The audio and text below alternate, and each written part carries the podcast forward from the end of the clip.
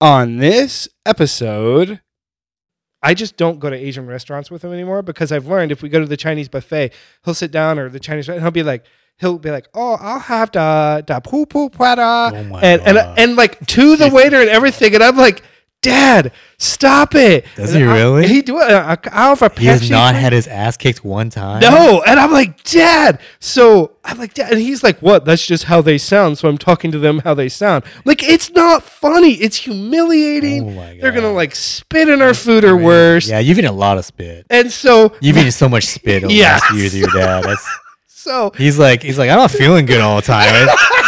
I'm, and I might have cancer. No, it's just spit. It's just like a lot of spit.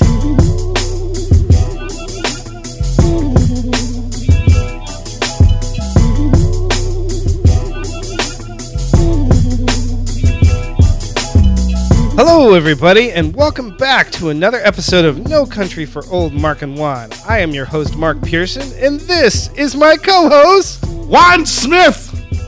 All right, real quick before we get to the show, uh, thank you everybody for. We had uh, several listeners reach out to us this week. I just wanted to say thank you. Uh, actually, Juan, we had one listener uh, send in a message, and she said she was stationed by the DMZ in North Korea, and so I asked her if she was armed with a club or an axe, and she said no. But she said it was pretty interesting being stationed over there. So um, I told her I want to, you know, get to know her a little bit better and hear some more of her stories of being in South Korea. Ah, so it's probably good you edited out those comments I made about the Supreme Leader. yeah. But anyways, uh, real quick before we get into things and our guest today, uh, just you know, reach out to us on Facebook.com slash No Country Podcast or on Instagram at No underscore Country underscore Podcast. We're on Twitter at podcast underscore country. You can email us at no country podcast at gmail.com. And you can hit us up on our voicemail at 346 291 0050. So now that all the fun business is out of the way, I would love to introduce all of you beautiful listeners out there to our special guest today, Sun Tran. He's a local Houston comedian. Hey everybody, thanks for having me, guys. It's Yeah, of course. be here. Yeah, you. We uh, I actually saw Sun at uh, the funniest comic in Texas competition back in December Okay. with uh, you know Sandra D and Nick Palermo and Doug Dalton were all there with a bunch of other comics. And I wanted to talk to Sun before I left, but I didn't see him when I left. And I was like, "Well, dang it! Maybe probably just because you know I Because I lost, is that because I'm a sore loser and I stormed out of the building? he stormed out of the building. Was the like, hell with this contest. That's a great attitude. I like that. just being honest. I was just gonna That- say, I was- that's funny because I I'd be the same way probably, and I'd be like, "Thank God I'm so short, I can sneak out of here." Yeah. I am far too competitive with comedy sometimes. yeah, I got to work on that. I'm, I'm I've been looking forward to this interview all week though because I have some good questions for you. Oh yeah, great. What's your first question, Juan? fire away? Uh, my first question was because just prior, you know, we talked a little bit just before we started recording, and um, you just seem like a good person to ask some of the more serious questions to, because you have uh, some more time in. You're more seasoned than, um, let's say, some of the kids, you know, younger people. and, uh, as far as comedy goes, is it just like old? Is that Uh, no, no, no. It just it's a different it's a different aura of uh, complexity maybe and yeah, maturity. yeah. I got I got things going on. I got things going on. See, see right there. But um, so what got you started? Like, how long you been doing it? Like, how did you get into it? Yeah, uh, I've been in about four and a half years. No, four and a half years, and it'll be five years as of this year, I think. Right? No, almost six years. Sorry, five and a half years in. So I started uh, back in 2014. I was just trying to find something to do that was creative, that wouldn't, uh, well, I thought wouldn't take too much time away from my family. um, and I didn't realize how much time comedy would start taking away from my family. But it's something I could do at nighttime, and uh, the kids are in bed. They were young back then and uh, I just uh, started uh, researching like stand up comedy. I was enjoyed comedy. I saw, you know, a bunch of stand ups that uh, I remember kind of as I was, you know, not not growing up, but sort of when I was grown. Um, like Mitch Hedberg was great, and uh, Russell Peters, his first sort of viral special came out. Oh yeah, And those guys, you know, made me laugh a lot. And I thought maybe we could try doing this comedy thing because I'd written some articles for crack.com before that for a couple of years. Um, they're a comedy website. And so I thought I'd write for myself and try to do this comedy thing. So I researched the comedy uh, stand up comedy, like how to do stand up comedy, all this really basic stuff. And then I found a mic in town on the internet, and I went down there.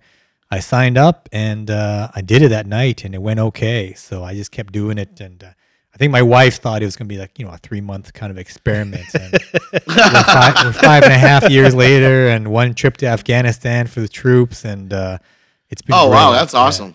Yeah, I've done a lot of cool, cool things that I never really thought uh, I could do. So I've sort of surpassed all the goals I had initially when I started doing comedy. So it's been great, That's fantastic. except for winning that contest. Except Except for that yeah, won that damn contest. Hey, you could have just thrown in a joke there, or you know, something about being in Afghanistan. I think you could have got a whole lot more votes. Maybe That's pretty yeah. cool. but they don't they don't give you the introductions that you know everybody just gets introduced Yeah. the same way to keep it fair for everybody. But Yeah. yeah.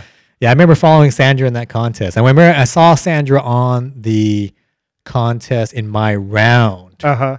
And I remember telling people right away, I'm like, ah, I guess we're down to one spot in the contest because two people advanced. I saw Sandra's name. And Sandra D does so well in front of the audience. It's, Yeah. it's really hard to beat her in, uh, those kind of situations. So, and I'd lost her earlier last year in another contest uh, in town. She was in my round as well. So. Oh, okay. Well, you got you got the tough round both times. Uh, yeah, there, there- there's no. Uh, well, there were some easy rounds. I'm not gonna. I'm not gonna. I'm lie. not gonna lie. There, there were some. There were some rounds where you're looking at the great group and you're like, ah, I wish I was in that round instead. Uh, no, we had some. We had some killers in the round I was in. I thought that was a great show. Oops, Well, yeah, that was Oh, a great show. That's not professional at all. he just spilled water. Weil of myself. It's okay. I did a I did a Trump water thing there. we'll get that later. Don't worry. it was uh I was you know the only comedian I had heard that night was Sandra, and so I was going into it you know. You know, I've been to you know enough comedy shows and like enough mo- open mics to know that you know some people they're just starting out and they don't have very good jokes or you know they're just trying to find their feet and stuff. But I felt that a lot of the comics there that night did pretty well and they really made me laugh. But yeah, when I walked in, I had heard Sandra before, and I walked in, I hadn't heard anybody else, and I brought two of my friends who hadn't heard any of you yet, Okay. and they they were like, hey, you know, like you know, I said I I invited them because I wanted to help support Sandra, Yeah. and so they were like, yeah, that, that's great, we'll go, and they were like, you know, who should we vote for? I'm like, well, you vote for whoever you want, but I said I can pretty much guarantee your first vote's going to be for Sandra, and then after she was done, they were like, oh my gosh, she was hilarious. Yeah, she's really good. I was like, yeah, Yeah, she's hard to follow too because my act is very different from her act, right? So Yeah. she's very. She has a lot of like uh, stage presence, and she's very. She does a lot of act outs and uh, very energetic on stage. Um, and then I come up there and I'm not. you know what I mean? But you gotta you gotta get your audience on your side and and, and turn them down a different path when you go up there, or else, or else they're not gonna be with you during the whole set. yeah. Well, I thought, Well, and people that job of it. understand comedy re- know that stuff. That like there's people have totally different ways of doing it. Some of the plain dry pans are some of the best comics ever. Yeah, no, absolutely. That's why I always enjoy a show with more than that- one comic. Yeah, because it's that great. Like I, I find that a lot of times those people their their joke level of intelligence is so much different. It's a lot higher. Yeah. So it seems like I'm not shitting on people. I'm just saying that you know a lot of times it's that cerebral comic, the one that gets you thinking, Yeah. and then you go, oh yeah, like that's funny. And Yeah. your stuff is very relatable. Um, thanks. that I saw, and so you know, especially as a father. Oh, yeah, shit. no, I agree. I mean, a guy like Demetri Martin is uh, he he's just genius with the stuff he talks about and how smart that stuff comes across. But he does it in a very fun way. He's never condescending about it.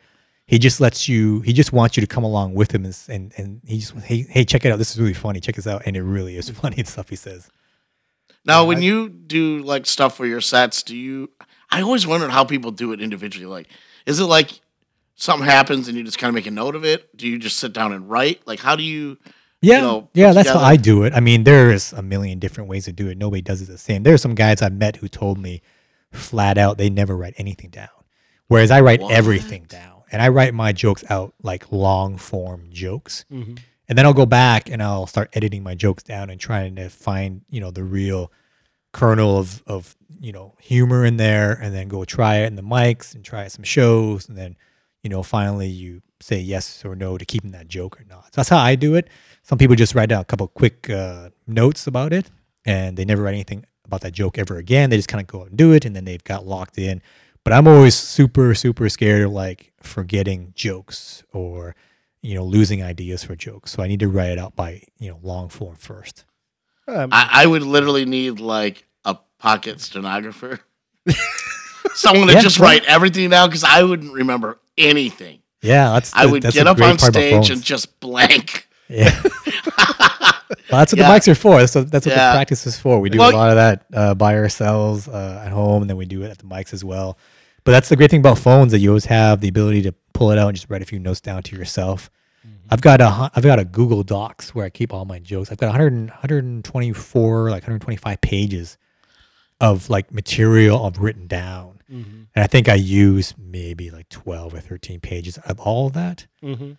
You know what I mean? I So- noticed that it takes people a long. It seems it takes a long time to get like a solid set that's you know, you know, say twenty minutes. It can take years to develop that twenty minutes sometimes for people. it can. And, you know, It can but- depends on how much time you have to go and, and, and write and and uh, and try out your new jokes. The trying out the new jokes at a, at a mic or in front of an audience is a really important part. You can write all you want, but you're never gonna know if it really works in front of an audience until you try it. So like I have so many jokes which I love. Like I write these jokes and I'm like, this is the best thing. I've never heard a better joke in my life. and I go try it out in front of like, you know, 10 different open mics and nobody likes the joke. And then you just kind of you put it away and you maybe you come back to it a year or two later and see if you can improve on it. But it, it's real depressing. right? Nothing that I'd have like work. a sheet of paper, flip it. Yeah. Well, you're obviously stupid. Know, I don't know. I- Sometimes, sometimes, but at the end of the day, the audience is, is the only judge of how well you're Yeah. doing, right? right? Like I know some comics get hung up on like other comics not liking their material, or Yeah. not liking what they do. But I'm like, why do you care? If you're killing in front of a crowd, who cares? Like I know for for a fact, there's probably a good portion of the comics in Houston who hate what I do on stage. like this guy gonna tell more jokes about his kid, and I get it. You know, it's not their thing, but at the end of the day, they're not they're not paying for the seats, right? So Yeah. I only got one obligation: that's to make the audience laugh. oh, that's I, what I- every joke I had a kid for one for it. I was just fully on board. but that's a lot of the demographic too. You know. Yeah. So that's that's good. I mean, I guess my thing is like, it's so totally a different thing. I think people think about this. Like you said, there's a lot of people doing comedy now and different things, and like, but to be able to just go up, you know, the lights are facing only you. You get up on a stage, they put a mic in front of you, and it's like, okay, you have five minutes, be funny. Like the, most people growing up, the scariest thing in their childhoods was that time in high school where they had to go speak in front of the class. Yep. you know and this is just like stand-up comedy is the hyper sense of that. Yeah. you know it's there is you have to have such balls basically in my opinion to even try this you know? So i just have mad respect for all the people that are willing to get up there and, and, and suffer. Or not suffer. I just Yeah. feel like in my case it'd probably be they'd go straight to glass bottles i think Yeah. Noth- nothing soft so dark. yeah, but I mean, but I just have so much respect for that, and it's funny because every time I ask people, like, um, so far when we talk to comedians, like, you know, how was it like the first time? It's like, usually if if they're still doing it, it was like that first time wasn't bad. You know, like, yeah, it's hard to think back and um, have a real honest assessment of how the first time went, right? Because you're scared. Almost everybody is scared. Uh, oh, you have to be inhuman not to be. scared. yeah, yeah, you got tunnel vision while you're up there, and unless you just unless you recorded your set and you can go back and listen to it or watch it, I don't know if I have an honest assessment of how I actually did. I thought I did okay, which is why I kept going. A lot of people tell me they bombed for like six months before they got like their first laugh, which amazes me that they kept going. Because if I had, if I thought I had oh, yeah. bombed that first time, I would have just quit. Like I'd be like, ah, it's not for me. But it went okay, and so I thought let's let's keep doing this, and and thankfully it went better after that. So Yeah. it's Yeah. one- it- how hard is it now, though, in your opinion, like for people to like progress, you know, and make money and all those kinds of things? I mean, I guess it depends on like it depends on like what the reason is too behind why they're why they're doing why they're doing it. I mean, some people maybe it is something that they're just gonna do for a little while or something. For other Yeah. people, you know, they're trying to make an established career out of it, and uh, I just can imagine it just being, uh, dude, it's got to be a lot of work. it I mean- is, it is. I don't know. Did you? I'm sorry, Mark. You want to say something? Or Oh, I was just gonna say that um, uh, like one thing that I noticed that I actually one reason I wanted to have you come on the podcast was I felt like you stood out a lot from the other comics at the competition because of your jokes. I felt like a lot of the comics there, not all of them, but a lot of them kind of just had the same tropes that they went through. Yeah. And some of them did it really well, and some of them didn't do it as well. But I felt like a lot of the people were just like, let's just do the same kind of thing. And they all just kind of blurred together. Yeah. And then you got on after Sandra, and I felt like you two really stood out among a couple other ones. Sure. And that was actually the thing, like the more cerebral stuff, just a little bit more. I don't know. It made it more personable to me, anyways. Yeah. And I thought, oh, okay, I was like, this this guy is he's he's got a different take, and it's really funny. It's not just dick and fart jokes or whatever. Yeah, no, that's a good point. I mean, you get a lot of comics coming from uh, very similar backgrounds, similar demographics, and so they're going to have the same life experiences, right? Yeah. And that's what you talk about is, is really the best comedy is from your own life experiences. So, you know, it's not their fault, uh, but they do they they do enjoy the same things. They hang out in the same circles. They they have the same experiences, and so Sandra obviously has a lot more experience, and so do I, being a lot older than most of the other comics. You know, like I I literally could be you know their dads. Some of these guys. That's how old I am. Um, but in terms of what you're asking about Juan, um, how easy is it to progress? That's that's all up to you. You know, everybody's got things in their life that are, are tough. Like I've got a I got a full time job. I got to wake up at six in the morning to go to every morning. I got two kids at home. I got my wife. Uh, a lot of that takes away from my time to be on stage and to try out new things. So my progression has been slow compared to some of the comics. So you're asking how long it takes to put together 20 minutes. I mean, I know of comics who've put together 20 minutes in like a year and a half Whoa. into comedy. It took me probably three years to put together 20 minutes that I was happy to do. You know what I mean? Like I have like way more than 20. I have hours of jokes, but they're, you know, hours of terrible jokes. um, and then your second question about making money.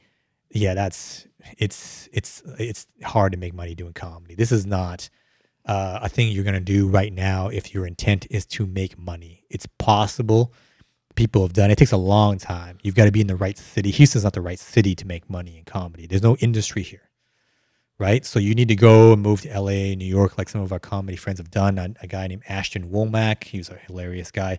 I met him when I first started doing comedy. He was in about three years ahead of me. He's in New York now. He's he's a writer now for the um, uh, what's that show? I forget. Uh, the uh, late night show with uh, Noah, Trevor Noah. oh yeah, um, the Daily Show. Daily Show. So he's a writer for the Daily Show now. So moved to New York two years after he moved there. One year after he moved there, became a writer for the Daily Show. So he's an example of like being able to do it. hmm Right now, he might make a comfortable living from it. But if you're talking about guys who are like you know killing in comedy money wise, that's it's like any other business. It's like the one percent, right? Yeah. Right. You know, your Louis C.K.'s and your uh, Bill Burrs and all those guys. I mean, they're killing it, they're making tons of money. But that's not the, that's not most of us. Most of us are going. I'm still. I mean, five years in, I'm still doing bar shows where they pass a bucket around, and sometimes I just leave after my set because I don't feel like waiting around for an hour and a half to get my five bucks from the bucket. You know what I mean? Like it's just not. I don't need it, so I just say this is just divided amongst the other comics. I don't, it's not going to kill me not to get this five dollars tonight. Yeah. Um, and that's part of the reason why I looked at you know doing more corporate shows just to see what that was like. And people told me corporate shows are a bit of a soul sucking experience. And you, you know they're not wrong. It's not it's not why we came to do comedy, right? We want to do comedy for a real comedy crowd. Whereas a corporate show, it's always hard because like not everyone's there for comedy. It's kind of like they show up and the boss is like, "Oh, we got a comedian tonight," you know. uh, and some of the shows have been great, and some of the shows have been just like, oh, awful. Uh, Like but they, pay should have so much started serving alcohol a little sooner. right right right. But they pay so much better than like a regular comedy show. You can't even compare the money you're making uh, I would sell show. out in a heartbeat. Yeah.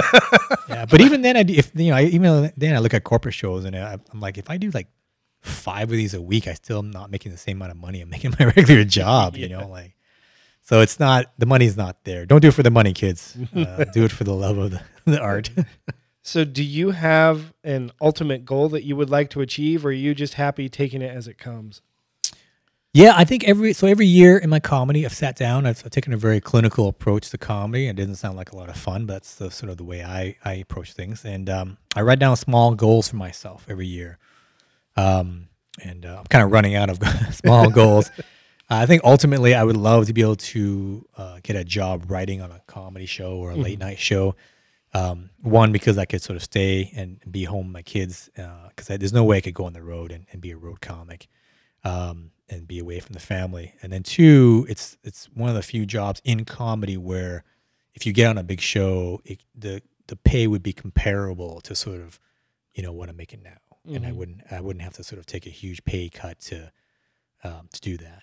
Uh, but you know, I've got responsibilities and the kids, and you know, we decide to have kids, and at this point, their dreams are sort of paramount to whatever dreams I may have. Yeah. So, you know, I've got you know the younger one's uh, nine, the older one's twelve, so I've got you know, nine more years before I can think about maybe doing something else uh, with my life. But for now, I've got to bring the paycheck home and uh, you know, Yeah. pay for college and all that kind of stuff. I'm I'm always kind of curious to listen to it. Also because I I've noticed how recently, like with podcasting, a lot more comics, not super popular comics. I mean, there's your Conan O'Brien's and Will Ferrell's out there that have gotten into podcasting now, but I I do think it's interesting how there are other comics out there like Dan Cummins or Jimmy Whisman and James Pietragallo who they were, you know, comics that were trying to do comedy, but they weren't making a really good living. So they start podcasts, and their podcasts are now huge hits.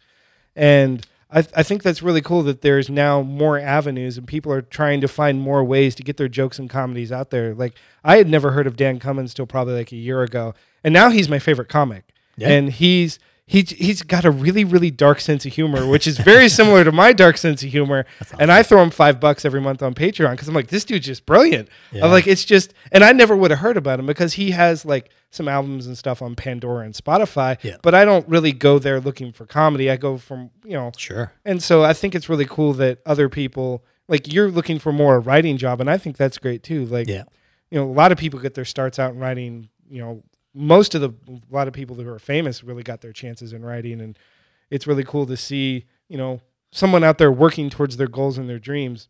Well, that sure Yeah. sounds like it beats like traveling around in a suitcase and freaking. Yeah, You know, this week I'm at Big Joe's Crab Shack. Like you know, Yeah. you know, and not Yeah. seeing your face because I'm in, I'm in the same boat as you. The the ultimate reason that I didn't pursue it was because I already had a child, and I was like, I can't be you on can the do road. it. Like, you can do it. know. No, I mean, if if yeah, it depends on what kind of goals you have. Oh no no But no! My wife's way too psycho. There's no way.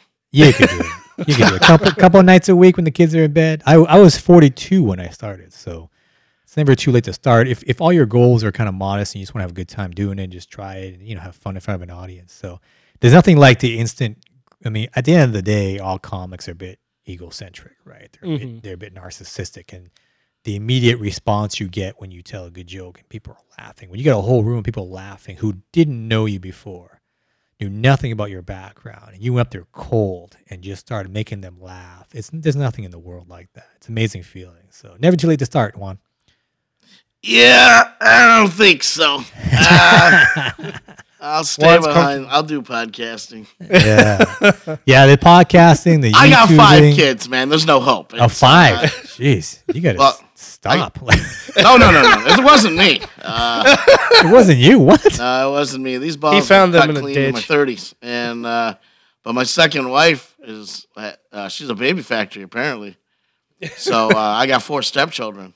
Oh, you got instant family. Yeah, Insta family. I got a, a seven, a nine, uh, eleven, and twelve, Wow, and then my original son.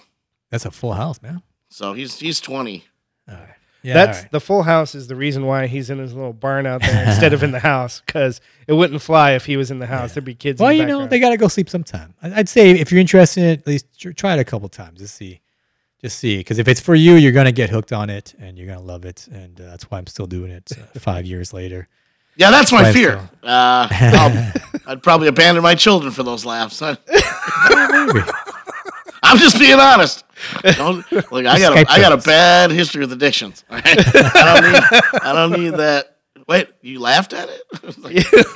so no, but I mean, but I have just so much respect for the people that are willing to go through the grind because a lot of times, I, you know, I'm learning too that a lot of what people do, it's not glamour. It's it's work. it's like Yeah, you know, no, it's it is. I mean, sacrifice you- and yeah. uh, you know, it's a long, especially for people who are going into it.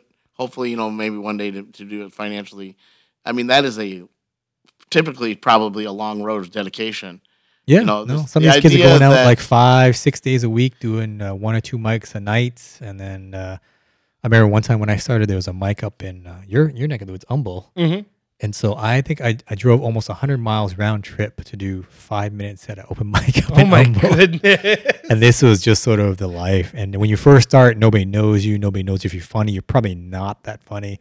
And so you get put on the last uh, last part of the list every night, and then you get bumped for other people who are better than you. And you know, you got there early to sign up at eight o'clock, and it's like nine thirty. You're still not on the stage. you know, you don't get until like eleven o'clock. I was getting home at like midnight, twelve thirty in the morning, and my wife just like, "How long are you doing this for?" I'm like, "I don't know."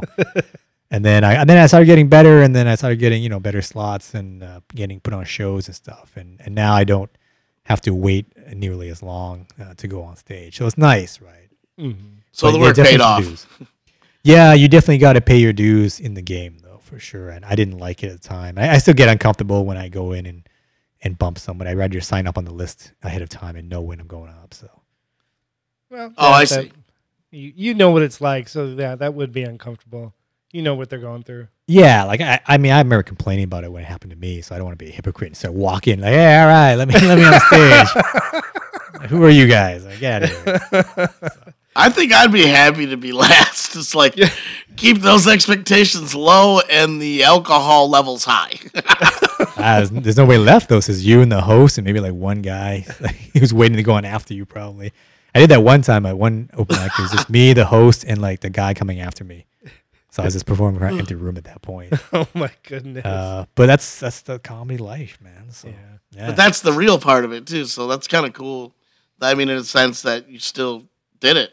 I mean, yeah, yeah. I mean, no, 'cause it- comics are yeah. Like I said, it's, it's not a lucrative profession at all. Or, and it's funny because when I first started co- uh, comedy, a lot, I, I see in the Facebook page we have like a Facebook page for comics, and people are always asking for rides and stuff. I asked somebody, I said, I said, is it a, a comedy thing to like not have a car? Like, is it like just a thing, like a, a badge of like your profession? Like, I'm I'm not driving, right?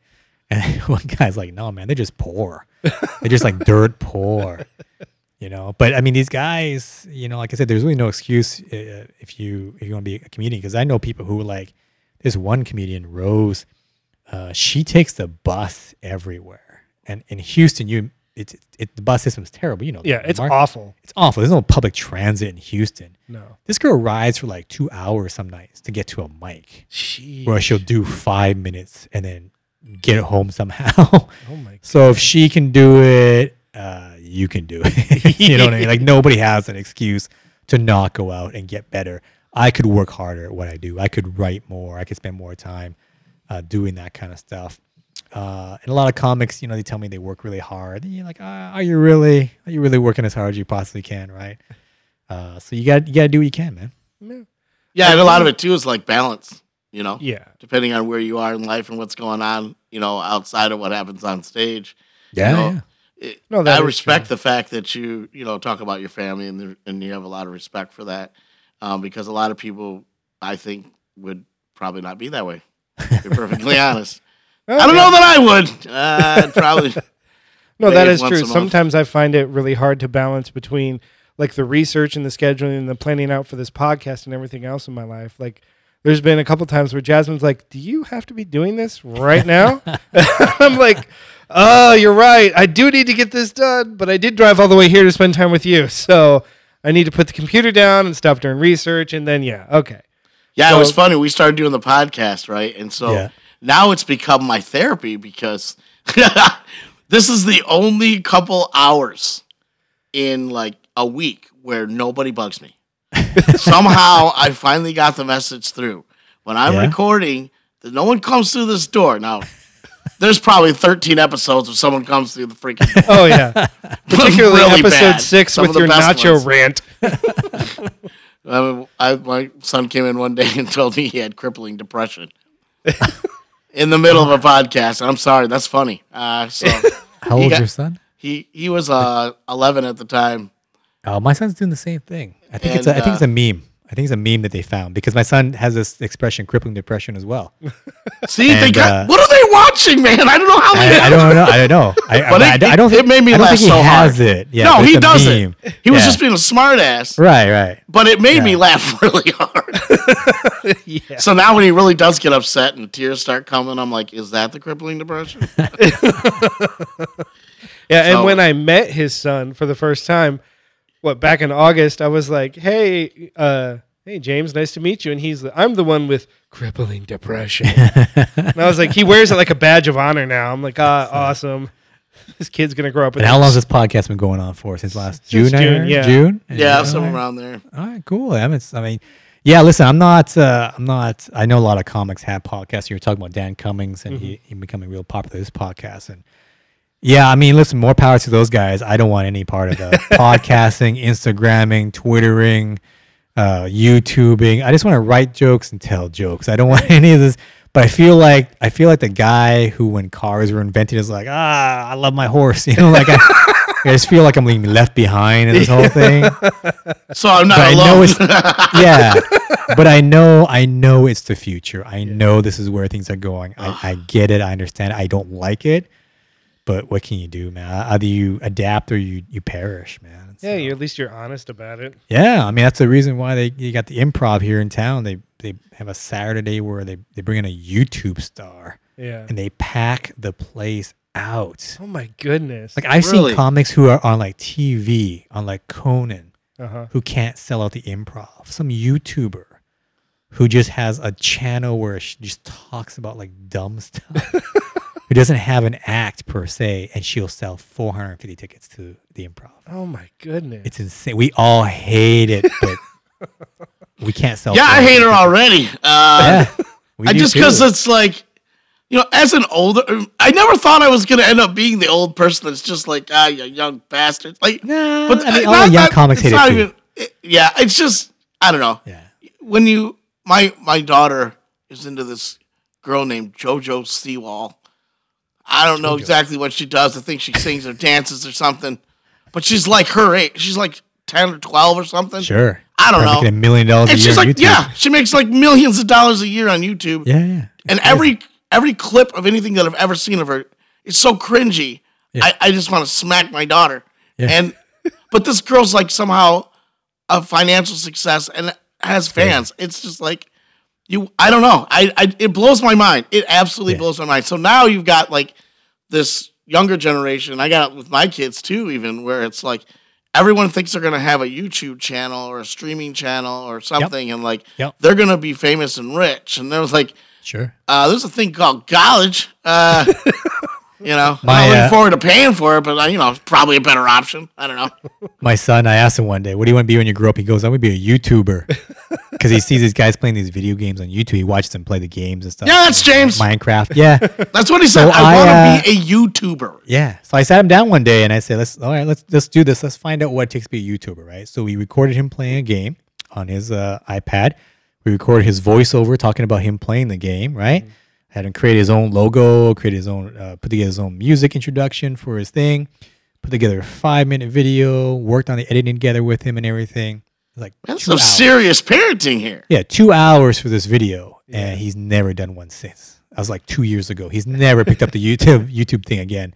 So he still watches it, but I think he saw like how much work. And you can Yeah. imagine if a guy has to do that every single day to put content on YouTube. It's just uh, so now he understands that it's a real it's a real job, right? You may not respect the job because you think it's dumb, but guys who are making money are doing a lot of work. oh yeah. So Yeah, they just by starting this podcast and then learning how it works and then Right. doing my own research, preparing for interviews, reaching out to people, scheduling stuff with Juan, you know, and like I knew it was going to be work going into it, and I knew it was going to be a lot of work. But then I, I real like, like I said to Juan like last week, I was like, this podcast takes up a very good chunk of my free time. And but the thing is, is for me, it's rewarding and I love it, so I don't really care. Like, I, mm, some of my other hobbies have taken a back seat now, but I don't mind because it's it's exactly what I was looking for. Something different, something new, a new experience, and I love it. And I'm gonna we're both gonna continue to do it unless That's one of us has a heart attack or something. But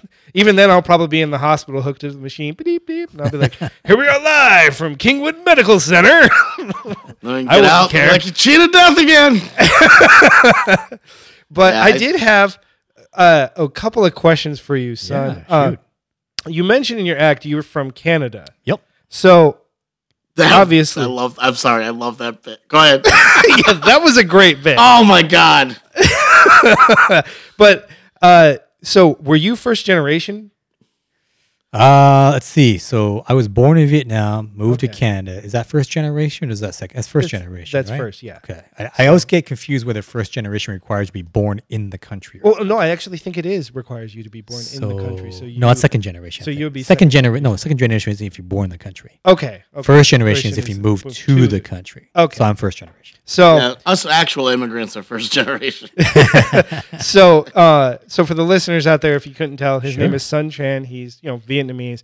And i just had a question. In in the Humble area there's something that i've noticed and it's a trend. And there's a lot of the nail salons have names and i've wondered do vietnamese people or asian people not run their business names by people who understand english very well Example? okay so there's two nail salons one of them is called This is gonna get real racist in a second. Here we go. it's, it's just an honest question Well, it's a good thing you're with- from Canada. All right, let's let's hear. Let's get this. So the let's get into first, it. this first nail salon opened up like a year ago, just Yeah. down the street from my house, and it's called Nails of Heavenly. And so I'm like, okay, I'm kind of used to it though, Yeah, yeah. But it doesn't really make sense in English all that much. Sure. I mean, you, I would think switch it around and just call it Heavenly Nails. Sure. But so then my sister-in-law told me a couple weeks ago that she went to a new nail salon and she said she went there because the name was odd. And I said, "Oh, was it that Nails of Heavenly place?" And she goes, "No, no, it's another new place. It's called Taco Nail." And I said, "Taco Nail? But do they serve tacos?" And she said, "No." She said, "I thought the name made no sense, so I went in and said, "Do you have tacos or do you do nails? Like, what are there toenails in the food or like what's going on?" So she said she talked to the owner, and the owner said, "Oh no, when I first moved to Texas, the first thing I ate was a taco, so I just called my business Taco Nail." and then she was like, "Did you run that by anybody first? you know, yeah. I mean, that's always an option when you live in a place where a lot of people speak the language. Uh, yeah, it's it's a it's a funny thing that we you know we always make fun of like when we see like you know people in China or Japan wearing those English T-shirts and making like no sense at all. yeah, But at the same time, how many people have like Chinese symbols and Japanese symbols tattooed somewhere on their arm or on their Yeah. their belly and their back that make no sense if you're like a native speaker too, right? I think it goes both ways. I think you know everybody can do a better job of you know verifying what they're actually saying. I think it's just the novelty of the language sometimes, right? They're like, that sounds good. Let's just call it that, and they don't really bother doing much more research into it. Just like the guys with the tattoos don't really. It looks cool. What does it mean? Pride? No, it doesn't. That's, it doesn't mean pride. Uh, so I think that's that's part of the explanation for it. And you know, I think that some of the time, sometimes when you come over here, your your community. I mean, you think that there's a lot of English speakers around, yeah, but your community, when we first moved to Canada, was just a few Vietnamese families. hmm So, yeah, we knew there were white people who spoke English, but we didn't know them. Mm-hmm. Right. So it wasn't like we could say, "Hey, I'm opening a business. Would you mind proofreading all my stuff for me?" You know what I mean? It was just Yeah. like, "Hey, you know, other Vietnamese guy, does this look good to you?" He's like, "Yeah, that looks great." Call it Taco Nails. That's I think people are gonna like that. You know what I mean? So I think that's part of the reason for those kind of names. So that was probably like the safest time in your life if you didn't know a bunch of white people. like, Well, we I mean No we- they're all around us. We just couch. didn't know them. Yeah, they just weren't friends of ours. As long as you didn't run into Luka Magnotta, you're fine. who You don't know who Luka Magnotta is? Luka Magnotta, The no. Butcher of Canada? No. is this like young uh this young okay this was like five or six years ago it was this young guy he was a model and uh he like hacked a person to death and then he like put the videos up he started with putting up videos on youtube of him killing cats there's a whole documentary on netflix Jeez. about it and but then like people who were upset about it who saw the videos like started investigating it and they would like find things and then tell the police wow. and they finally like and then he finally murdered someone on youtube what? and then yeah, it's nuts. It's absolutely crazy. And he was in uh, he was in Toronto and Montreal. Like that must be a part of YouTube I don't get a chance to see very often. I I never heard about it till Probably like, sold three ago. 450 tickets though.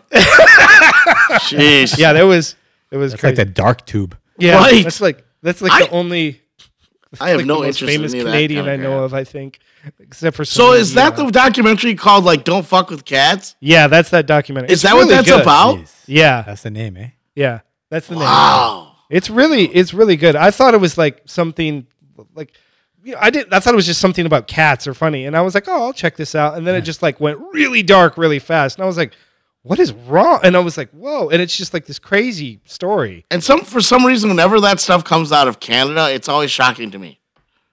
Because Yeah. everybody that I know, everyone I know that's Canadian, because I literally live on the Canadian border, Oh yeah, we know. Yeah. so it's like the most nice, plain Jane, normal, everyday people. You know, hi ho, neighbor. My friend, uh, my friend went to college down in uh, near the Detroit border there. I think in uh, is Ottawa near you guys? No. Uh no, but Windsor, Windsor, Windsor, Windsor, Windsor. that's probably where he went to school. He went to Windsor, and he said every weekend the uh, the uh, 19 year old uh, Americans would come over Yeah. and start drinking their faces off because it's only like an hour away, right? Yeah. Oh yeah, so Yeah. they changed that law eventually, but yeah, it was So all the uh, Detroit girls would come over across the border and like party it up so hard at the bars in Windsor. yeah, there were a lot of Canadian guys getting some easy ass back in those days. I'll tell you that for sure. Well, what brought you to Houston in the states? Uh, work, work, man. Yeah, I uh, so I I work, uh, and then uh, I got a job in uh, New York actually first. So we were there for about a year and a half, maybe a little bit longer, and then uh, we uh, got pregnant with our first born, my son, and uh, we just realized New York wasn't a place to raise kids, at least not for us. I mean, people people do it obviously, but Yeah. I. I looked around the city. I'm like, it's a fun city if you're a single person or if you're a young couple with no kids. But man, raising a kid in New York is hard and it's expensive Yeah. and I got a good job, uh, but even that wasn't really enough to keep us, you know, kind of, you know, we were kind of like middle classish in New York with the money I was making. Uh, you need. Yeah, have, I like, always wondered how jobs. people out in those places survive because like it's you even go to visit and you're like, how could you afford to live here? Oh, it's crazy. We had a 500 square foot apartment. We're paying twenty two hundred dollars a month for that. Oh my! Did you live Yeah, in that- Manhattan? that's what Yeah, I mean. And, yeah, and that's if, in trying to stay out of a not bad neighborhood. I mean, it- right, right. We were in Hell's Kitchen. It wasn't a, that good a neighborhood. It was okay Mm-hmm. uh, by New York standards. Uh, and then New York has like so. They, New York has a state, uh, so obviously a federal income tax, right? Mm-hmm. New York has a state income tax, and then you pay a city income tax in Manhattan. oh my goodness! So on top of that, on top of all that, so once you get all done, I was probably close to fifty percent tax on my Oh income my there. oh my goodness. Right, and there's no big superstores there and all that kind of stuff. We didn't have a car, so like you're ordering all your food to be delivered to your apartment, and so you order like five apples. It's like eight bucks. you know, from these delivery services. Uh, you know, you can go down the bodega and buy some stuff too, but it's not that much cheaper down there. No. Um, and everybody just eats out all the time in New York because your apartments are so small. You don't want to Yeah. be in your apartment. That's kind of depressing. yeah. I visited Manhattan and New York for the first time Yeah. uh, a couple years ago, and I'd always wanted to go there. And I have two friends who live in New Jersey, Yeah. and after just being there for a couple days, I was like. Now I see why you guys live in New Jersey and not New York, and I was It's like, fun. I want to It's fun. visit, but I Yeah. don't ever want to live there. so much energy. We actually enjoyed our time living there. Right? We did, did until we had our first kid, and then we looked for a place where I could, uh, you know, work and have a, a, a nice house with a yard and everything. And uh, had a headhunter call me up and offer me this job. He said, check out the uh, real estate site har.com here. Mhm. It's a real estate site here in, in Houston. So I checked it out, and I was like, I can't believe that you can buy a house for this much money in Right. America. yeah, you know what I mean? Like, yeah. people in the Philippines probably come over like, what? Only that much? Give me four. Uh, so I came down here and uh, took the job, and I, I, I've worked at a number of different companies down here since then. And uh, but it's hard. It's, it's a trap in Houston because you come down here, the houses are so cheap that it's hard to move away from the city. Like I've been offered jobs in other cities, Yeah. and then I look at the housing. I got one time there's a job I was an interview, for. It was in California hmm just south of LA, Uh-huh.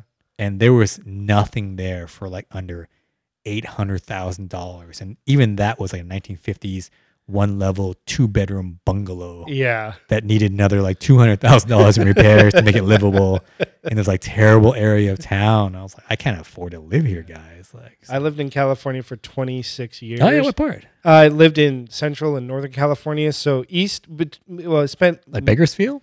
Mm, I lived in Bakersfield for Oh, two years, Okay. but then I even most of it I lived up north Yeah. in like I lived just outside of Yosemite National Park Wow. for like 10 years Yeah. total. And then I lived down in the valley between San Francisco and Yosemite, okay. like in the Modesto area. Right. So I lived there for a, most of my like teenage years. And then I also lived up in the Napa Valley for a couple years too. Napa Valley. Yeah, so I Wow. lived a lot of You a places. wine guy? Nah. I lived a, a lot of places all over California. Yeah. And so like I was just so used to that environment and the price and the cost of living and everything there. And my brother moved out here first, and then a f- couple years later, he's like, "Hey, you want to come here? I can get you a decent job." And I was Yeah. like, "Yeah, okay." And then I came here and I was like, "Wow, everything's so much cheaper." And Oh, yeah. people will throw jobs at you. Here they of times give here. houses away. Yeah, it's, it was crazy. So then, yeah, in Detroit they give them. Oh, there's no people left, man. no. and then what am I? Juan has no neighbors. Yeah. I don't know a single neighbor that I have. I don't know. A, I don't know a name. No, they could be committing crimes. I have no idea. this is not even this is not even Juan's shed. It's like someone else's shed. He just Yeah. uses it. Yeah, they don't even know. there. They don't come back here.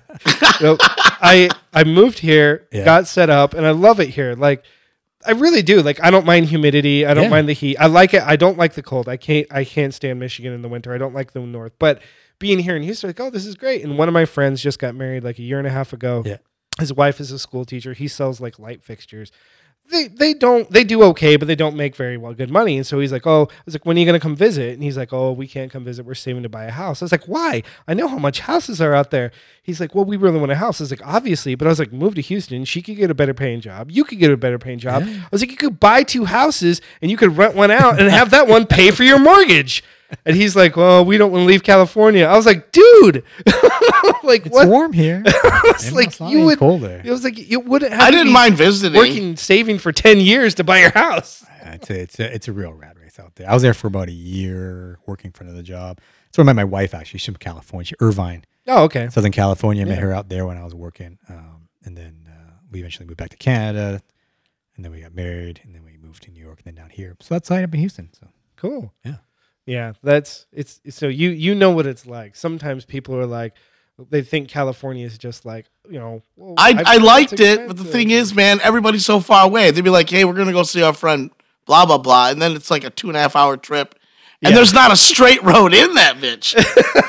so like yeah, coming you got, from you like, like nine freeways to get to their house. right, Yeah. so I'm like you know flatland Michigan where everything's just like straight. It's a grid.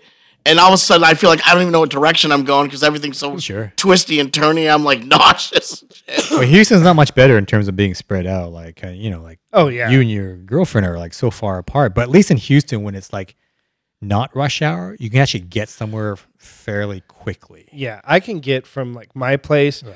to my friend's house in Sharpstown and that's like 59 south of the Yeah. West West Park Yeah. Tollway. That's like I can get there in like 35 minutes when there's no traffic. Right. During rush hour, it's taken me an hour and 20 minutes, Yeah. but I just work they're like, "Hey, you want to come?" and I'm like, "What time?" Well, that's the trouble though. with Southern California is that it doesn't matter what time it is. It's just traffic. Yeah. And if you're 20 miles away, it's always going to be an hour. Oh yeah. You know what I mean? It's always going to be an hour and a half. But you can't do help it. see some of the most interesting vehicles on Earth. yeah. California. Yeah. I've Ah. got just because I think stuff just doesn't rot. I see vehicles that I'm pretty sure. Oh, he's like here, everything rusting. yeah. Well, every- you know they use salt on the roads here and everything, so it's like you know oh, vehicle, Oh, yeah. vehicles don't last. You don't see a 1950s car that still runs Yeah. with a clown in it driving by. It's like, I guess I don't know. I I just was always amazed at how they could live out there because it was so expensive. You know, I was like Yeah. I, I had a friend that he he was he's pretty wealthy, you know, and he bought. Well, I thought he bought a home in in Key West because he was going to you know retire. Half a million dollars, and it's Yeah. a trailer. Oh, yeah. It is a literal like mobile home. Like I mean, it's on the beach and everything. Yeah. But a half a million dollars? I, I don't get how you do it. Like what? What in the hell? like, I, I mean, they don't have kids and everything. I guess you know, so whatever. But man, I I just can't imagine ever putting that kind of money into something so unfulfilling. Like, Ah, well, you laugh at him now. I probably sell it in two years for like three quarters of a million dollars. So That's yeah, true. probably. So back to the comedy. Uh, what like we kind of touched on it before, but like what inspires your jokes? Like, do you have any certain outside of your family, any other inspiration, or just the observations that you make throughout the day? yeah, I mean, whatever I find funny, man. Obviously, I spend so much time with my family that you know they they give me a lot of material for jokes. But uh, I also write for Barry Lamnick's show on KPRC here in Houston. He has a sports show uh, where he does a segment. It's kind of like a weekend update kind of segment where we make jokes about sports news and stuff like that. I write for his show every week, and we've been doing that for almost a year now. Uh, so uh, that's been a lot of fun just uh, writing about things that I wouldn't normally write about. Mhm. Uh, I write uh, shows for uh, jokes for specific shows. I've got a show that came up on February 1st at the Secret Group called Too Soon, where it's a current event show. I rarely write about current events because I find one, it's not what I do, but two, also like if you're about current events, you can't really use that joke in a year, right? It's kind Yeah. of like, Ah, hey, remember last year when Trump did, and you know, it- nobody cares anymore, right? So I try to write stuff like it's not going to be stale by the time I do it, right? Uh, but I, I'm on that show, so I'm gonna have to write jokes for that show. I try to do like the roast battles, which I find fun writing jokes for the roast battles. So I try to stretch. oh, that do. would probably be pretty fun, huh? It is a lot of fun. It takes a lot of yeah. It takes a real mindset to write a, a good roast joke. I get we had a roasted all the time, time. but uh, Have you heard the the episode we did with Doug Dalton and Nick Palermo? No, I was listening to uh, Sandra Okay. Dees before I got to your. They roasted him for like an hour and a half. Oh, did they? Yeah. and I thoroughly enjoyed it. That's great. But I realized, like Yeah. that's that's it's tough. Yeah, I mean, Doug and Nick, Doug and Nick started together, I think, around the same time. I remember Doug. Uh, Doug is a kind of funny story. Doug, uh, when he first started here in Houston, pissed me off so much. One time at open mic, I was I was there. I was about three and a half years in. I had just started featuring at the clubs here in town, and not, that doesn't mean a damn thing. I'm not going to go anywhere and say I'm a feature. Like, let me on. I had signed up for the mic. Like, I sat down. I, I put my name on the mic. I wasn't trying to like you know pull rank in anybody. I'm waiting for my turn, and Doug Dalton, as his new host of this mic, was just letting everybody bump. He was just like, "Oh, you want to go? Yeah, yeah. I'll put, you in front of this guy here. No worries."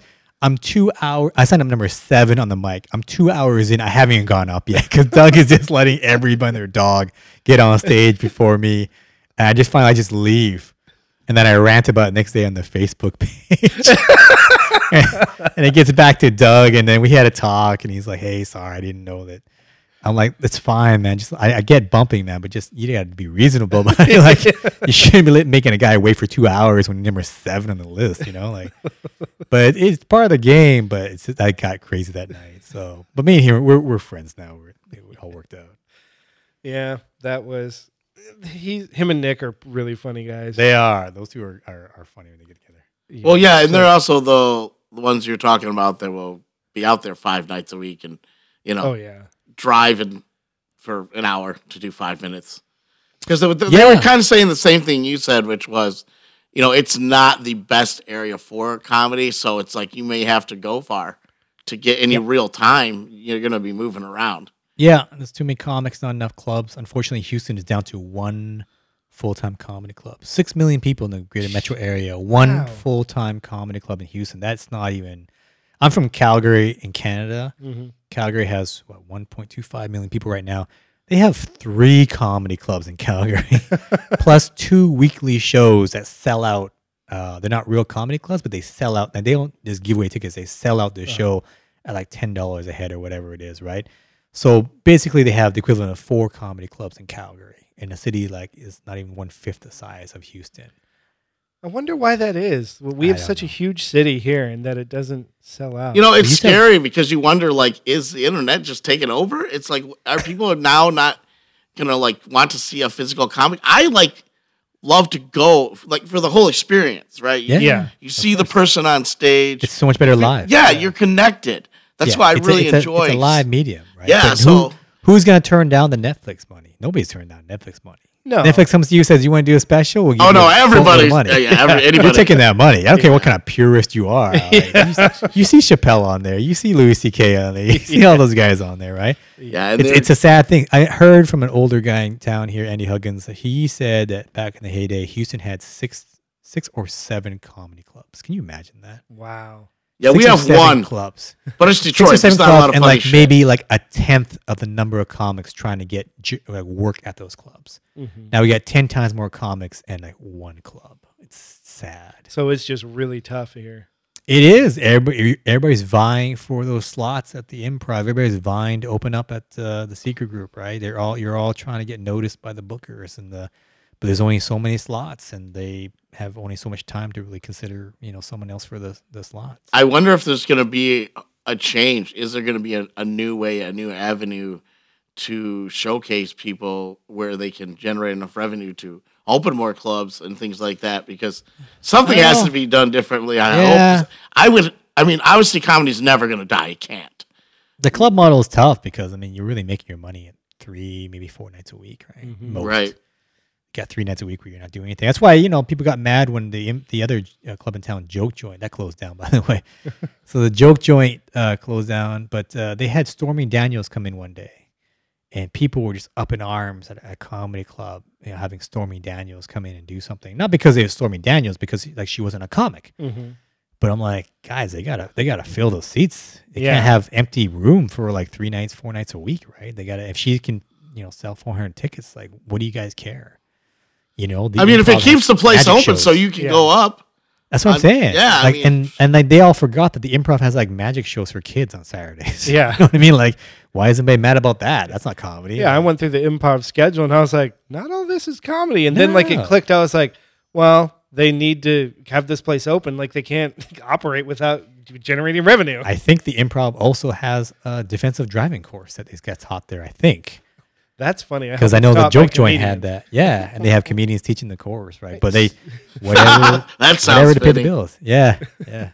Speaking of teaching, you uh, wanted to plug your stand-up class. Do I? Do it. taking taking a lot of flack from the other comics in town for the stand up comedy course I'm about to teach. Why's that?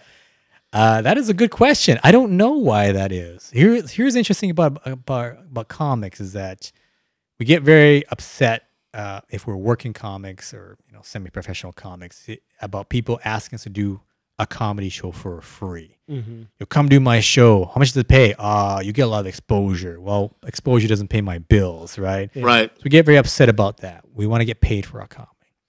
Uh, some comics will record video sets for other comics. They get paid for that. Yeah. Uh, whatever you, I make a poster for you for your comedy show, I get paid for that. Mhm. So we get paid for everything that we do in comedy. For some reason, the one thing we can't get paid for is to teach comedy. Why not? I, that, I'm still I'm asking you the question. I don't know why that is. Uh, one thing I've been told is that they feel like you're just ripping people off because they get the same experience just by signing to open mic, hang around comics, and and and gain the information for free. Mm-hmm. I know Barry Lamanick, my friend, does a, a free workshop at the Improv every uh, Tuesday night, which is a good place if you're a young comic in Houston trying to start out. But my thing is this: I'm like that worked for us. You know, that worked for all of us in the scene. We all did that. We learned that way.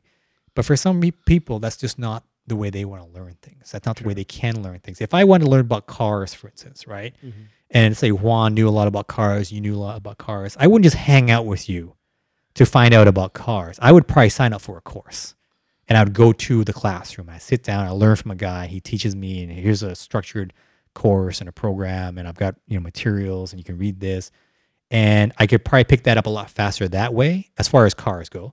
Uh, than I could spending months with you guys, kind of learning a little bit at a time, and you know we're probably joking around half time anyway. You're not really learning a lot. So I think there's a, a a purpose that it serves for some people, and the other side of it is that you know they say well people are trying to scam people by not doing a good job of this or just giving them like you know crap information. So I'm working really hard at developing a curriculum, which I hope will give people a real sense that they've gotten value for their money. Mm-hmm. I'm not doing it for the money either. I mean, I don't need the money from this this gig. It's you know, but I I'm trying to do something that just keeps me interested in what I'm doing right now, which is comedy. I'm trying to really it helps me also focus on you know why is comedy funny. Mm-hmm. You know, what is a good skill to have to be a good comedian? What are the the rules of writing that you should follow to be a good writer of jokes, right? And by doing that, I think by by by teaching yourself to teach someone else, I think it also enhances your skills. Mm-hmm. So I'm getting a lot of it as well, and I hope to get a package of materials together that's real materials. It's not just me coming there and saying, "Hey, I'm a comic. Uh, here's a couple things I thought about before I came to the, the class tonight." Yeah, yeah, try that, try that. That might work. You know, I mean, I'm I'm really researching the comedy part of it. I'm really researching why things are funny and getting examples of jokes and sitting down and trying to figure out, you know, how best to introduce someone to stand-up comedy mm-hmm. you Well, know, without turning them off. I know that for myself, I, I, I looked at that information a lot. And I know Yeah. that in past experience, for instance, I used to play pool a lot. And the way that I got from being like an average okay. Like my natural skill was okay, but the, when I got way better was when I finally met this gentleman who was just like he, he was like a like pro like master. Yeah. And I thought you know he was like he kind of like took me under his wing. Right, we became friends. Sure. And I thought we were you know he was just gonna give me some magical powers or something. But basically what it was was he taught me how to do the drills. Right. Right. Okay, this shit was boring, Right. but it worked Right. and it taught me rhythm. It taught me how to shoot, how to shoot straight. It taught me how to, make, and so then I was able to apply it. And I know that when I think about doing stand up comedy or whatever, that's why I was talking about going to Second City. I think prior to the show was because Yeah. I didn't. I don't listen. I don't want to.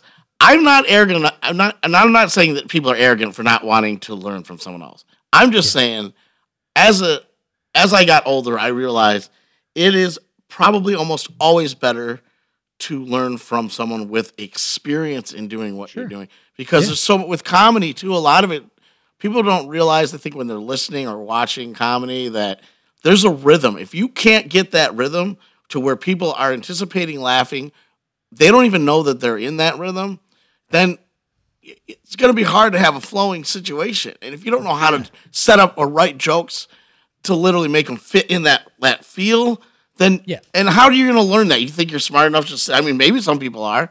I knew I are. wasn't, but There's a, there's a lot of people that are. We a lot of us have done that just by doing Right. it. But I think I there's a lot of natural ability. But I think you could Yeah. learn though, and it, it would make Yeah. you progress faster. I think. That's exactly what it is. I think I could accelerate someone's journey into doing stand up comedy a little bit, right? Because it took me a long time to figure out, you know, some of the things that I know now. So if I can teach it to you in a course that, you know, goes for eight classes, you know, you're a little bit further ahead in the game. And if it's worthwhile, he's great. If I teach it and I feel like I'm not really giving the people the value for their money, I probably just, I, I just stop doing it. You know what I mean? I'm not in the, I'm not here to take people's money for nothing. And if I get back a lot of bad feedback says this class wasn't worth my time, well then, yeah, maybe the comics are right then. you know, we should be teaching comedy. Uh, but I don't think it's bad to offer it to people and to try to do a real honest job in, in creating a real program for them. So And like you said too, I think that also would keep your interest in seeing who's interested and who's up and coming and what you have to work with and what's you know, uh, because people are so different. Yeah. And you can be teaching someone with a completely different background who's going to do completely different material than you would ever do, but you but those same principles could still apply. Yeah, And so, I, yeah, I'm all for that. I think if I was ever going to do that, that's exactly Yeah. the route I would go. come on down to Houston, April, man. Beta Theater, stand up comedy, introduction to stand up comedy class. We're starting in April. Uh, I don't think he has a course up yet, but uh, keep checking the Beta Theater website if you guys are interested. Yeah, I actually am interested. I need a reason to stay for a few months. Uh, Just disappear one. I've Just be like, these babe, five- I'll be back in a couple months. I'll see you by July. Jess, when you coming back? Um, sometime. Just bring some that legal weed from Canada and just sell it for two months down here. It's- oh, he can get it in Michigan. Yeah, Oh, we you can? It's That's legal here now. Yeah. Well, as of uh, December first, medical or recreational? Both. recreational. Yeah. Hey, hey, there you go. Yep. Yep. Definitely. I, I'm interested in it because I'm I'm one of those people that I don't ever want to stop learning. Like I always, there's always new things I want to try, and Yeah. so like I'm always like, hey, you know, I want to try it. Maybe I'm not going to turn it into a career, but that's something I've always been really interested in. Sure. And I've always like I I have jokes that I say, and outside of like my jokes where I mock Juan or the jokes that I write, that I, I screwed Juan over last week. I wrote a joke, and I I basically had him convinced he was North Korean, and he didn't know about it. It was pretty good, uh, but Hook, I've, line, I've never and really sinker. had very yeah hook, line, and sinker. I took that bait so for real. I was like, man, I, even after the show, I was like, yo, uh, you got me really good. got Yeah. me really good. I've I've always wanted to like work on better delivery because I'll have these ideas in my head and I think they're funny, and I don't expect everybody to think that all my jokes are funny. Like Juan and I have a very similar sense of humor. Like just what last week. Okay, not to disparage anybody. I'm not mocking tragedy. Just to preface this, I've had my own tragic events in my life, so I'm not mocking any sort of death or tragedy. But I was watching the movie Deepwater Horizon about the oil tanker. Too soon. Too soon. Uh, I'm mocking this tragedy that happened like ten years ago. Is that is that too soon, guy? Uh, You're fine, dude. So, so I'm just saying that because sometimes I, I like, and we live in Texas and Louisiana. This is just off the coast, like not too far away. So anybody is out there, close to home. this is just like how my brain works, just to let you know. So I'm watching this movie, and it gets to the part where like the oil rig blows up, and like a bunch of people die, and like I'm like, oh, that's like really sad, and it's immediately very sad, like in a guttural way, and then my brain just goes to, I wonder if anybody was taking a dump right when that happened. Yeah. And so then I was like, then I was like, I can't tell anybody this, but this is a funny thought. And I was like, I just have to tell Juan because he's about the only person I know that I could say this to without a negative reaction. I already have a joke about the Ukrainian airliner Iran shot down. So, you know what I mean? Like, as, as like- comics, we just don't. There's just no sacred ground out there. Yeah. As long. Yeah, as but there is make though. funny. Yeah. No, no. As long as you make it funny. The trouble is, the more, the more sacred the ground is, the better your joke better be. better be. Oh, okay. You can't make a lame joke about a real tragic incident because then you're going to take some heat for that. But if you make a brilliant joke about something, doesn't matter what the topic is, uh, people are going to appreciate that joke. Uh, and now some people are still going to hate you for it. There's Some people that you can't. There's some people that have like you know they're off limits and you can't joke about these certain things and they're never going to accept anything you do. But generally, if you're like if you got a good sense of humor and you understand it's a comedy thing, you can joke about anything. You just got to be careful, right? So I guess Yeah, it's kinda because I always thought about that. I'm like, then why are you watching comedy? like, yeah. you know, Yeah. I, I guess it's like kind of playing Cards Against Humanity. You ever played that? no, I I, I don't have time. I've we, I've played it with Juan. I played it with some of my friends here in Houston. Yeah. And we would always like you have to like kind of plan your card out based upon what the other person because somebody else is you want them to pick your card. Yeah. And so my ca- friends would occasionally try and pick cards and they thought, "Oh, he's got a dark sense of humor. He's going to think it's hilarious." But then they would make terrible jokes about Nazis doing something terrible and I'm like, "Nazis is just one thing." I'm like, "You can't really joke about that a whole lot." Like they did some really messed up stuff. For me on a personal level, I'm just like, I don't find that very humorous. Sure. And so they were like, "What?" But we thought uh, I'm like, we can say twisted, messed up stuff, all the rest of that about anything else, but like hard stop right there. Yeah, that's a problem with the young comics. So they think they can go up there and do that kind of stuff. They don't have the, the chops yet, Mm-hmm. and so you get a lot of young comics, especially young white comics for some reason, who just feel that, that here's a stage. I finally get a chance to say the N word. Oh no! You know what I mean? do people And- really do this? Oh, it at least once every month or so, someone posts on the com uh, on our page on Facebook, like so and so went up there and dropped the N bomb. It's always a new comment. Dropped the N bomb a few times.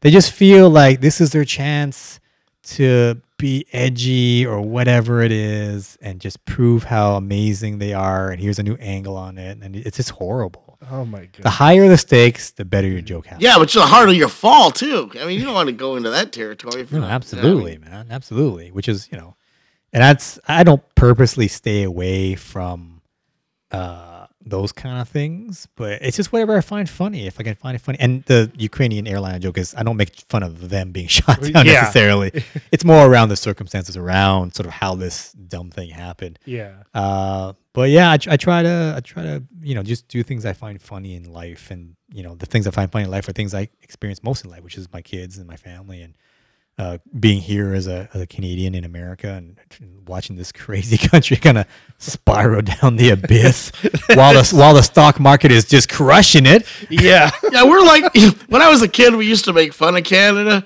Now I'm like really glad it's Yeah. not far. Because if the shit goes down, I can make it.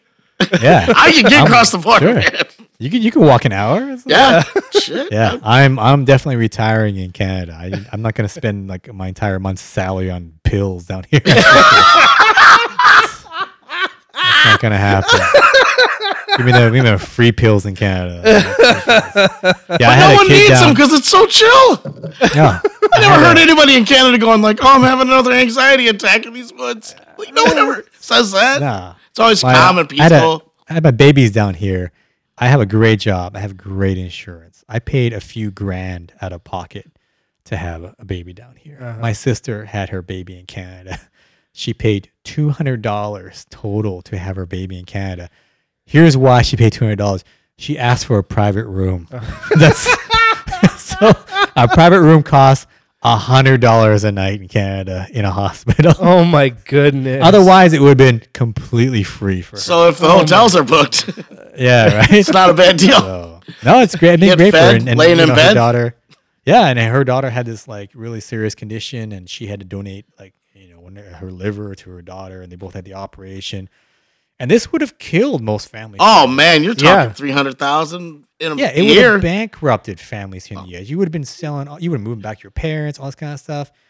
That's why a lot of people end up here destitute eh, when they get older Yeah. because they get you know they get older and they you know they, they don't have the health care coverage they need No, and it's, like it's ridiculous. you're you're one heart attack away from just being having nothing. No. Yeah. When you when you got insulin that costs you a thousand dollars a month, you got a, a you know the EpiPen that costs five hundred dollars a pen now.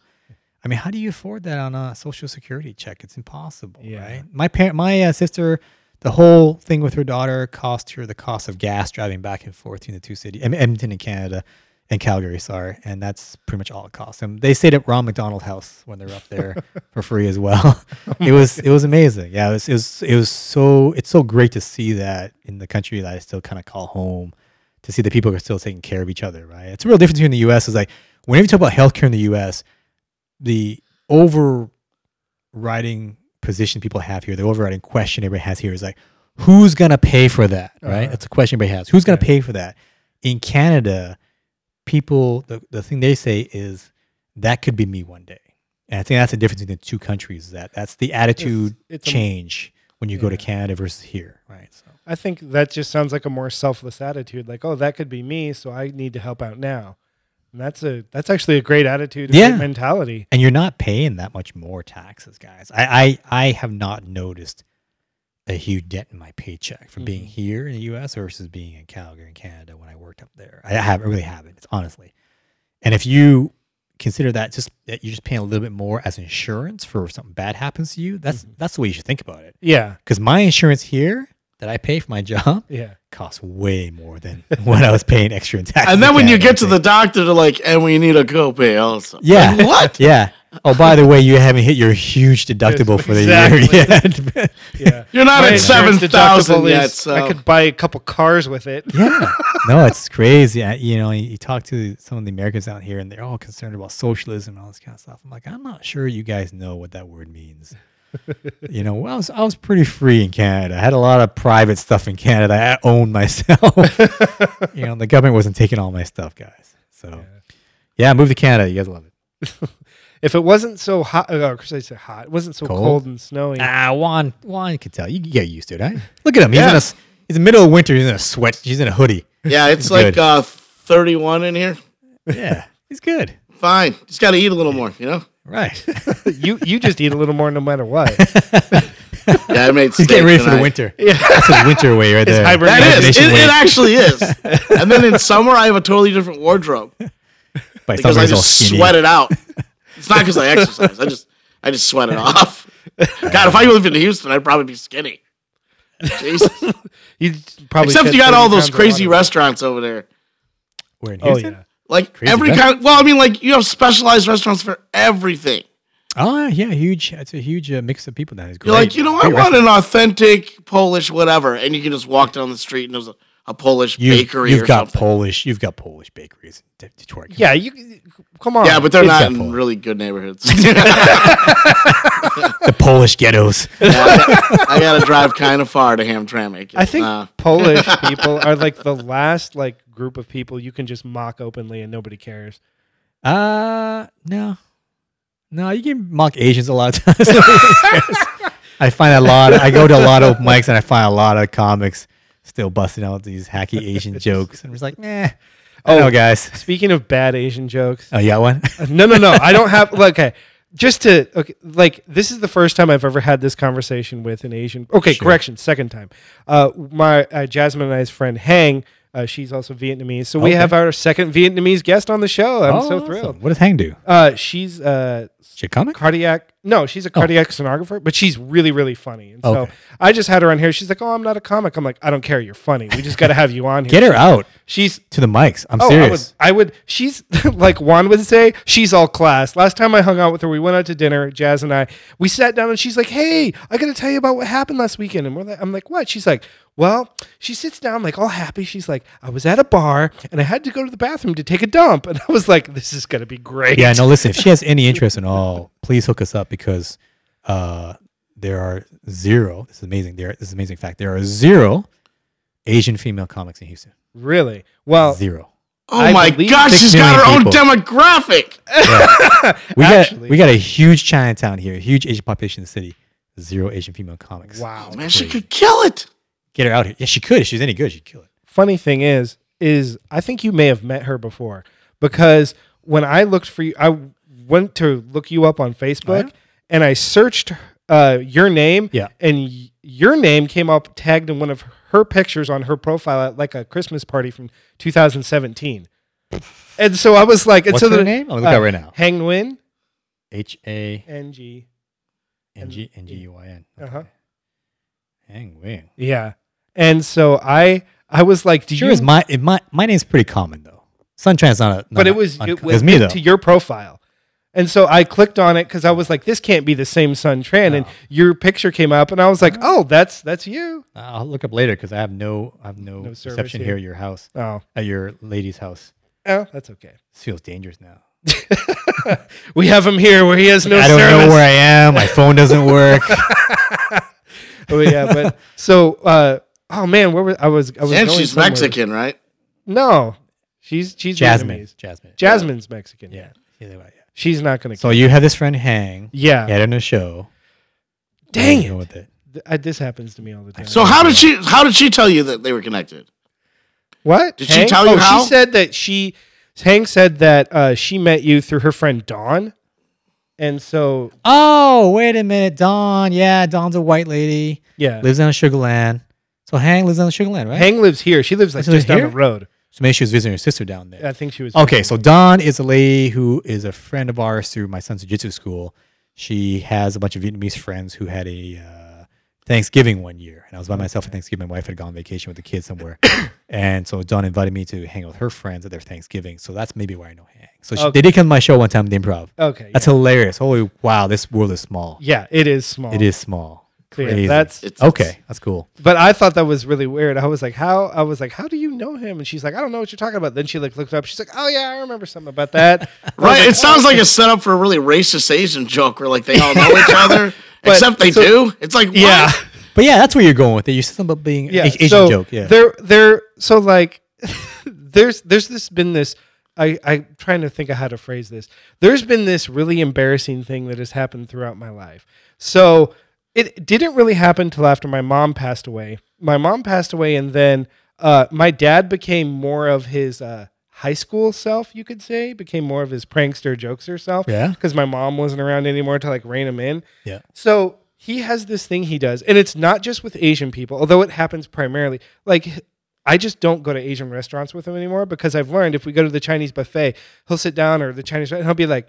He'll be like, "Oh, I'll have the the poo poo prada," Oh and and and like to the waiter and everything, and I'm like, "Dad, stop it!" Does And he I- really? he do it. I, I'll have a he has not had his ass kicked one time. No, and I'm like, Dad. So I'm like, Dad, and he's like, What? That's just how they sound. So I'm talking to them how they sound. Like, it's not funny. It's humiliating. Oh They're gonna like spit in our food or worse. Yeah, you've eaten a lot of spit. And so, You've eaten so much spit over Yes. the last years of your dad. That's so he's like he's like I'm not feeling good all the time. I'm, and I might have cancer. No, it's just spit. It's just like a lot of spit. one of my friends didn't believe. He's like, But your dad's so nice. He wouldn't do that. Yeah, that So really we kind of blows my mind. So we went to we went to pick up my friend from the airport and on the way back my dad was like oh there's this great chinese place i want to go to and i told my friend i was like dude miguel you're gonna see it he's like i don't believe you we sat down there he did it and miguel was like red and embarrassed for us and he's Does like he do it for like Mexican restaurants? Or? yes and he does it when he travels to africa a lot he does it to people in africa too and i'm like what and he's like that's how they sound i'm like it's not funny That's how they, but that, they're not trying to sound that way. No, That's but it's like that's just that's their accent, and he thinks it's funny. He'll be like, Oh, or he'll say like, or he'll say like other like kind of like things where I'm like, Dad, we want to get good service, not you know piss off all the service. Like we went to a It- Mexican restaurant one time, and we sat down. And this guy comes up, he's like, "Hello," can I, uh, Juan was there. Juan was there this time. It was in Port Huron at a Mexican restaurant, and we sit down. And my dad, nobody says anything. And the guy's like really friendly. He's like, hey, how can I help you? And my dad just flat out goes, uh, I want chips and salsa on the table, and I just keep it coming, and your tip is directly proportional to how full that bowl is. And like, that was it. And we were all just like dumbfounded. I was like, Dad, I was like, we want to get good service. He's like, well, now we will because I laid down the law. And I was like, what? and he's like chuckling to himself. And I'm like, it's not funny. No case of white privilege there. Jesus. It's not funny. Yikes, man. Yeah. My my dad was like before the dementia fully took over. He was blatantly racist my entire life, which is why I probably really? am not. I grew up with just like the epitome of the angry white racist old guy. That was Yeah. my dad. I mean, he would. Wait a minute. Your name's Juan.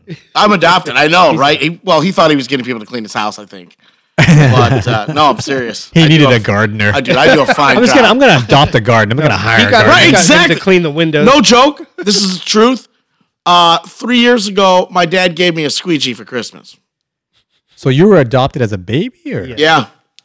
And they they had a chance to rename you, but they didn't. Your name was Juan from the beginning, or Yeah, well, they just translated into John, so I grew up as John Smith.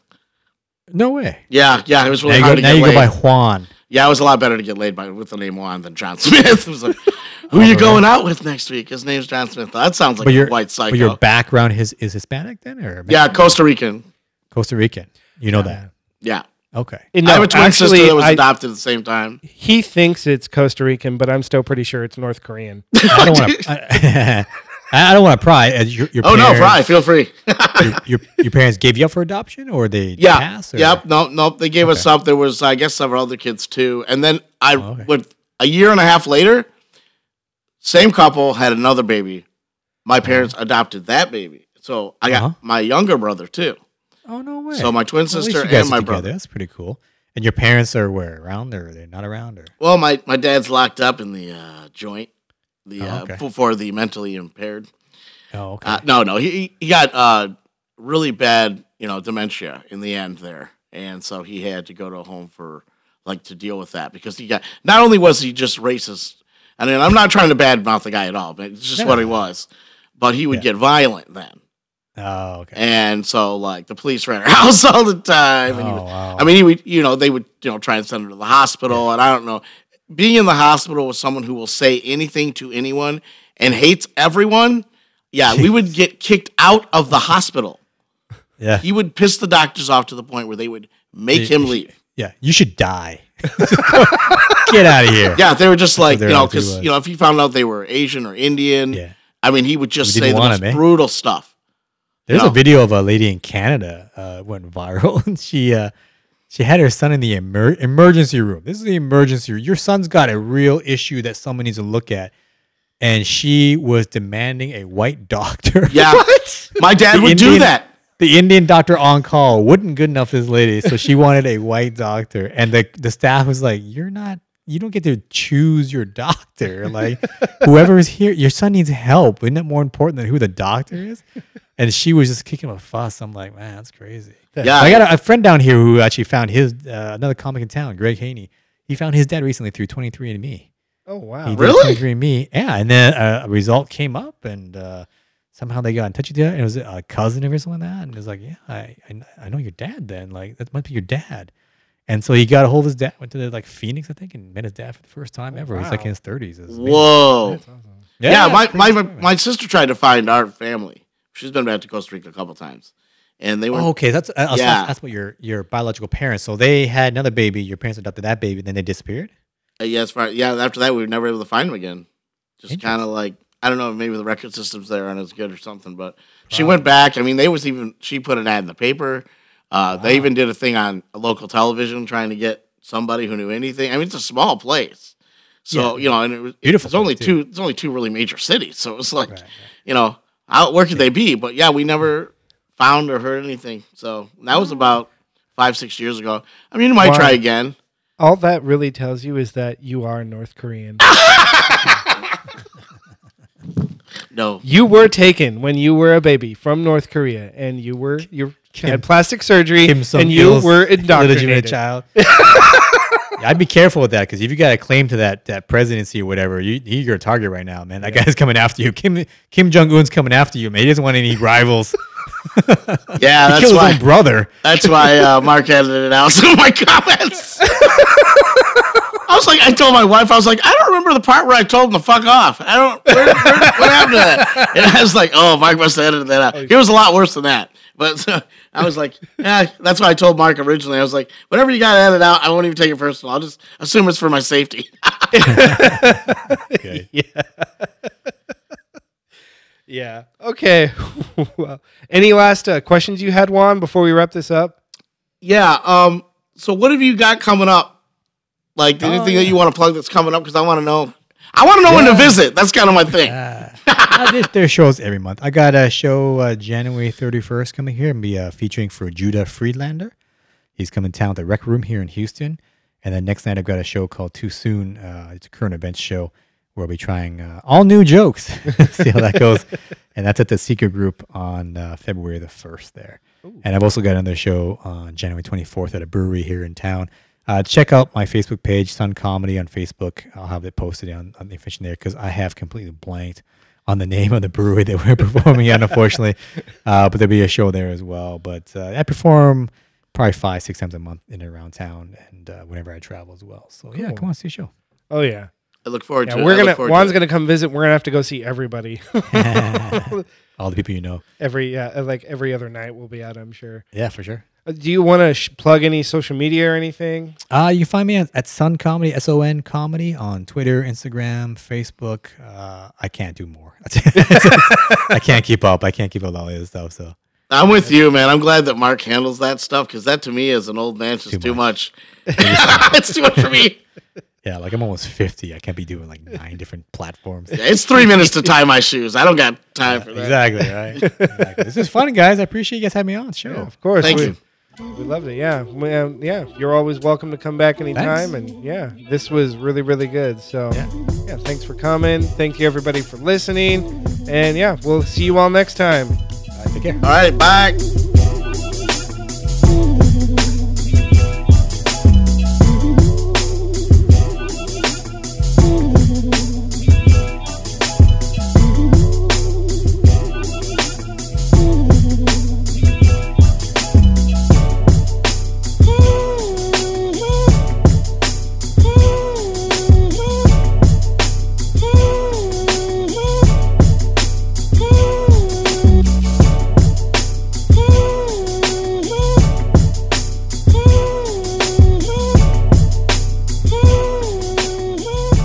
I already have a joke about the Ukrainian airliner Iran shot down. So